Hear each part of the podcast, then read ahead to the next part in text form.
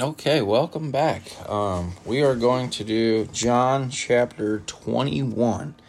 This is the last and final chapter of John 21, which I'm kind of sad um, it's going to wrap up because I, I love the, the Gospel of John. It's pretty short, sweet, to the point. It doesn't get super detailed in some of the, uh, you know, death and crucifixion, um, but it's more just straight to the point.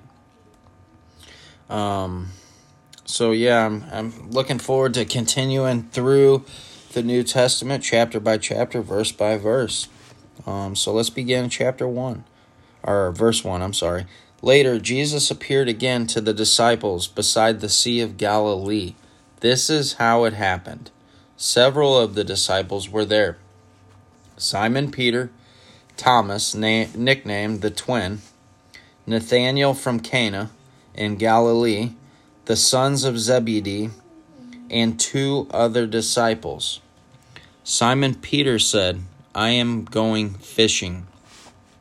We'll come too, they, they all said. So they went out in the boat, but they caught nothing all night. At dawn, Jesus was standing on the beach, but the disciples couldn't see who he was. He called out, Fellows, have you caught any fish? No, they replied. Then he said, Throw out your net on the right hand side of the boat, and you'll catch some. So they did and they couldn't haul in the net because there were so many fish in it. Verse 7 Then the disciple Jesus loved said to Peter, It's the Lord. When Simon Peter heard that it was the Lord, he put on his tunic, for he had stripped from work, jumped into the water, and headed to the shore. The others stayed with the boat and pulled the loaded net to the shore, for they were only about a hundred yards from shore. Verse 9 When they got there, they found breakfast waiting for them fish cooking over a charcoal fire and some bread. Bring some of the fish you've caught, Jesus said. So Simon Peter went aboard and dragged the net to the shore. There were a hundred and fifty three large fish, and yet they the net hadn't torn. Now come and have some breakfast, Jesus said. None of the disciples dared to ask him, Who are you? They knew it was the Lord. Then Jesus served them the bread and the fish.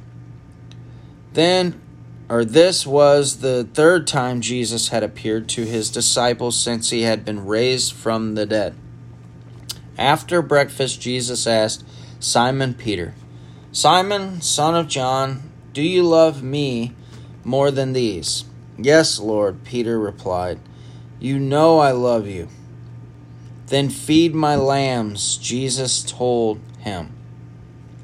Verse 16 Jesus repeated the question Simon, son of John, do you love me? Yes, Lord, Peter said. You know I love you. Then take care of my sheep, Jesus said. A third time he asked him, Simon, son of John, do you love me? Peter was hurt that Jesus asked the question a third time. He said, Lord, you know everything. You know that I love you. Jesus said, Then feed my sheep. Verse 18 I tell you the truth.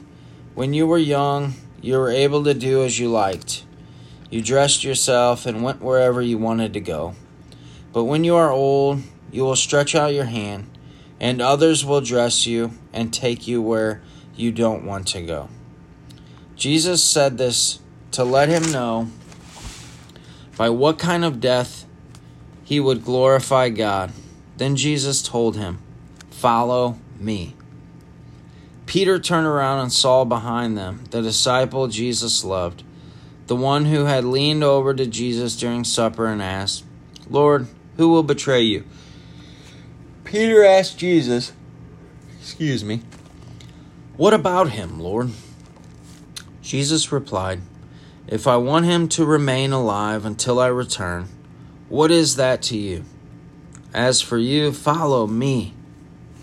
So the rumor spread among the community of believers that this disciple wouldn't die.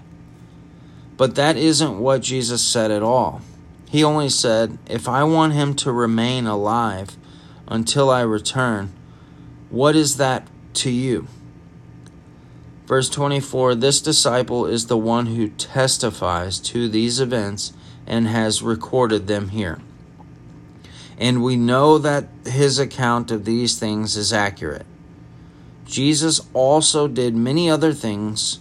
If they were all written down, I suppose the whole world could not contain the book, the books that would be written uh, about him. Um, and, and that brings the Gospel of John to a close. Um, and we see here at the close of the Gospel of John, um, Matthew actually picks up and, and goes on, um, you know, showing Jesus in a more, you know, more detailed description. The Gospel of Matthew is, is more detailed um, in certain things and areas. Um, but I really, really love the Gospel of John. It really shows a really good picture of Jesus um, being God and his uh, expression of him being in God and God being in him. And, and I cannot tell you a number of times that Jesus said it, but it's a lot through the Gospel of John. And, and Jesus truly is God. He, he is God's Son. He's a representation of who God is. He came to reveal God, the Creator, um, to us um, and to help us understand, um, you know, that that there was something huge about to take place. And, and all of Scripture up until the point was written about him to testify to him. Jesus is shadowed all throughout the Old Testament, um, you know, and and and studying, you know, the Scripture, you really get to understand a picture of of who Jesus is, and you know, Jesus chose twelve disciples. One betrayed him. Um, and we really see Jesus doing tons of miracles um, and just really beginning a ministry that's going to follow him throughout all of time. Um, and he really creates and empowers those first pioneers um, that are get getting ready to launch. And of course, the the next book we're going to begin reading is the book of Acts, and um, we're going to see Jesus actively still working um, through a representative called the Holy Spirit, which is Christ. Christ is the Holy Spirit, you know, and the Holy Spirit is the avenue through which Christ works in a believer's life. And the Holy Spirit is really just Christ joining with your spirit. Um, and your spirit is really your inner being. Um, and Christ has communion with you if you are a true believer. He communes in your spirit with you.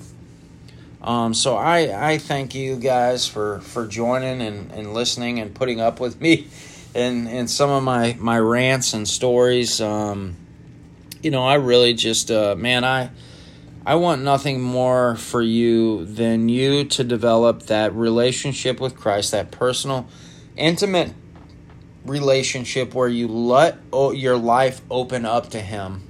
You let he already sees all the details of your life. He sees the things no one else sees. He he knows what you struggle with. He knows what you're hiding. He knows you far better than you know yourself. And that is what he wants to do is reveal your true self to you he wants to help you to get to be your best friend and to spend quality time with yourself and him and that's ultimately the, the miracle, the gospel of Jesus Christ.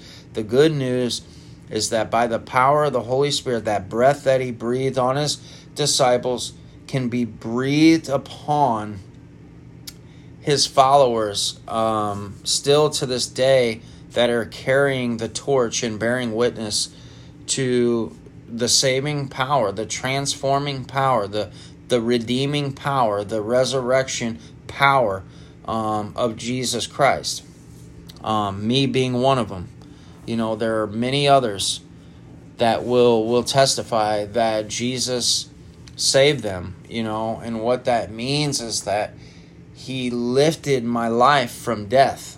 You know, I was breathing, walking around, but I was dead. I was dead in my sin.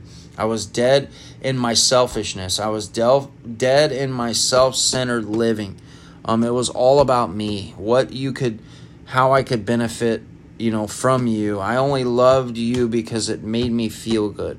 Okay, a very nasty life. It was all about achieving and um, gaining material things, the next thing, um, just always more, more, more. It was never enough, whether it was sex or, you know, attention or, you know, just looking for approval, trying to please people, lying, manipulating, blaming others, just all these nasty life. Christ reached down in the midst of that. And he invited me, just like he did Peter, just like he did disciples, to follow him. And, um, you know, here we are. He's been so faithful to me. And, you know, I just want to be faithful to him and love him um, because he did for me what I could not do uh, for myself. So, you know, I just want to say, you know, thank you guys for tuning in. Um, I love you because you love God's word and continue to stay with me. And um, it's it's going to be an awesome ride. We're going to continue studying Scripture, and, and this thing's going to come alive to you. I, I fully believe that 100% that that if you will take the time to let God's word speak to you and let Christ, let the picture of Christ in the revelation, that's what it's going to do. Information is going to turn into revelation and Christ is going to reveal himself to you if your heart opens up, you're you're sincere with no alternative motives, you don't want nothing from it. Um, but you want to exchange your life for eternal life. Christ will do it. Um, so thank you and and uh, get ready, guys. We're gonna we're gonna get into the Book of Acts and and and see the launch of of the believers and what they do following um, Christ's death, burial, resurrection, and now they've got three visits from him, and now we're gonna see how they carry that legacy on without Christ. Um, so we'll we'll see you soon.